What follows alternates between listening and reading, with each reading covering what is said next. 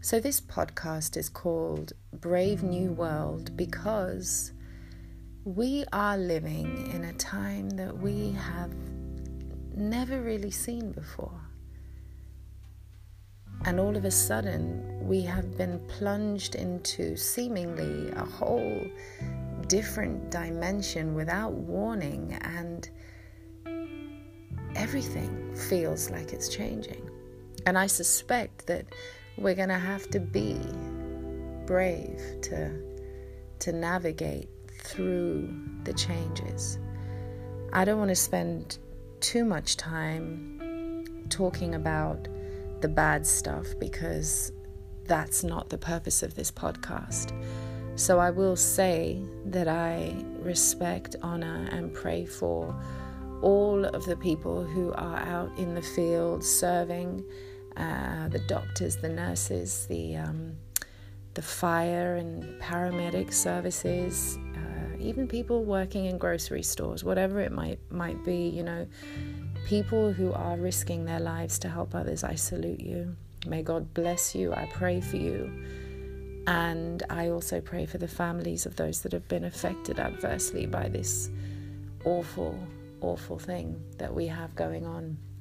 Uh, things look uncertain. I've wanted to do a podcast for a very long time. I have had a press on my spirit to get on here and I've prepared podcasts, I've rehearsed podcasts, I've I've even named them and, and then just never quite got to the point of release. So now that I am in self isolation, I feel like I really have run out of excuses. So it's time to start speaking to the world this brave new world. So, before we do that, let me just talk about the other world, the one that we're leaving behind.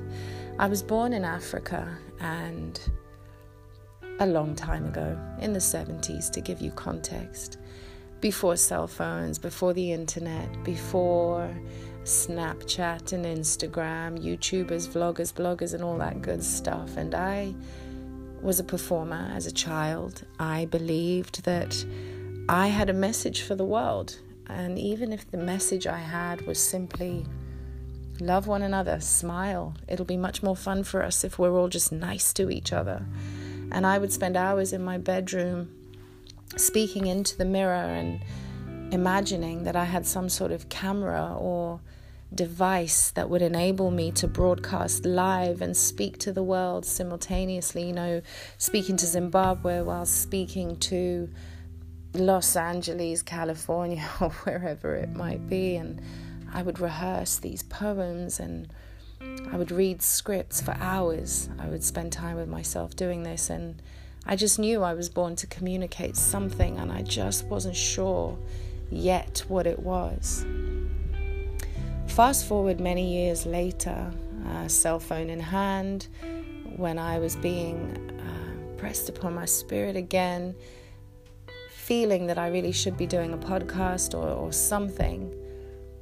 And the Spirit of God had me remember how much I desired to be able to talk to the world and, you know, to be able to do it from my room. And, and I looked at my phone and realized that actually now I can. Now I can literally within a second go on YouTube and speak to the world. Whether or not people choose to listen is something else, but I could do it. Suddenly, the very thing I dreamed and imagined was possible, and it was literally in my hand. All of a sudden, my deepest desire generated my biggest fear. All of a sudden, I was thinking, well, what will I say? Is it relevant? Does anyone care? All of that. And to be honest with you, you can't let that stop you. You can't let that stop you from doing whatever it is that you feel that you are called or supposed to do. Now obviously I I haven't prepared a script this time, having done all those preparations before and nothing happened. This time I decided to just press the button and start talking to the world. I wanted to send a message of encouragement first. I wanted to say that there is so much negativity around us, and we're not trying to ignore it or put our heads in the sand. There is definitely something going on, but I believe with all my heart that there is there is some diamonds to be produced from this pressure. There is some gold to come out of this purification and what I'm sensing is that the world corporately, individually, we've been pushed into self reflection. We've been pushed into a corner. We've been pushed to start really thinking about how much we value life, how much we value time. You know, the amount of times I've said, I don't have time to make a phone call. I don't have time to spend time with God. I don't have time, you know, when really now that I'm in isolation and I'm here speaking to my phone with no one else around me, I realize there is a lot of time in a day. God would not give us 24 hours if 24 hours wasn't enough to do everything that we need to do. I'm talking about what we need to do, not what we want to do. A lot of my time wasted is not from the things I need to do, but the things that I I just may want to do. But they're not always the best thing for me to do.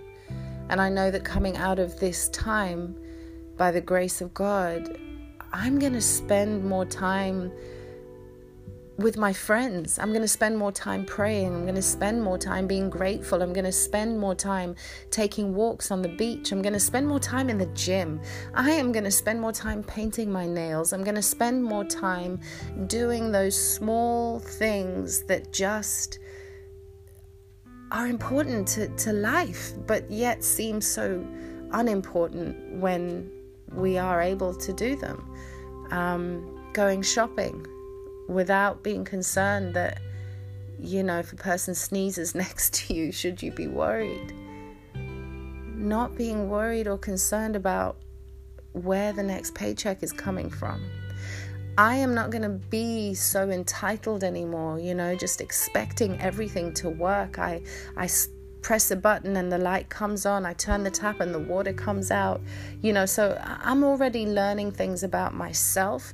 And as I pray about myself, I'm praying for the nation. I'm praying that this country, this this nation, the UK, the, Europe, the world, every everywhere, we need to be more appreciative. I, I saw some images of Venice, uh, Venice, the canals the other day and because everybody uh, has been locked into their homes they're on lockdown the pol- well not so much the pollution but just the the disturbing of the waters that the boats make on the canal causes all the sediment to rise up and the waters are murky and the fish don't get to you know really enjoy the waters and, and you can't even see the fish under the water normally.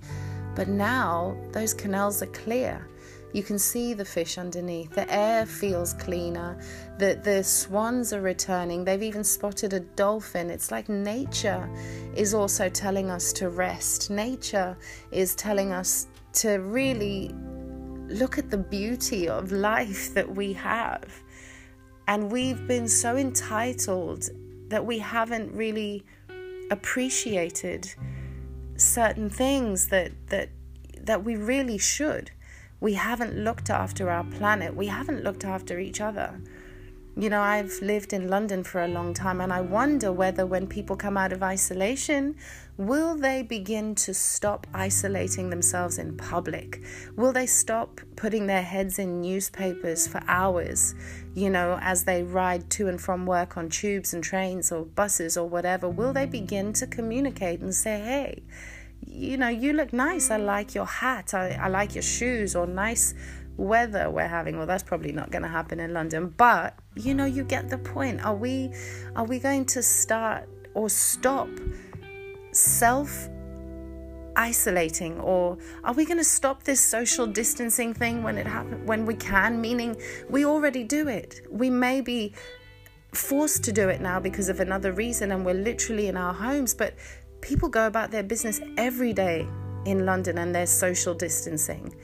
Sometimes, you know, there's hundreds of people moving around, and you would think we don't even speak the same language. Thousands of people going in the same direction, barely making eye contact. It's as if there's a law against it. So, one of my things, one of my hopes, one of the things that I really hope happens when this is all over is that there won't be this distancing that already happens, you know? That people will start to be more friendly with one another, that people will start to help each other more, take time to listen more.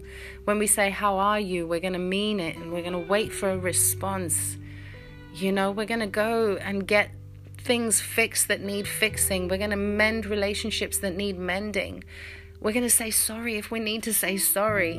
We're going to smile at that person who scowls at us because we're just going to be so grateful that we're alive and that we made it to the other side. There is a brave new world coming on this side of on the other side of all of this experience. I really believe it and I believe that you can come forth as gold or you can come forth as the same old silver, bronze, metal, whatever it was that we were before. Or we can come forth as as, as gold. We can come together as a nation, as a people, as humanity, and really examine ourselves and use our time. That is the main thing. Use our time differently and more wisely. In this brave new world, we're going to need to know when to rest, when to pray, when to work, and when to dance. You know, we need to know how to do all of those things. I sincerely hold all of you in my prayers. The whole world, we need, even though we are distanced from each other socially, we need to join together and pray that the love of God will overwhelm the earth and that people will begin to look outside of their own needs and wants. And that when we come out of this, we will all be much better for it. I love you all. God bless you and so much love. This is Brave New World.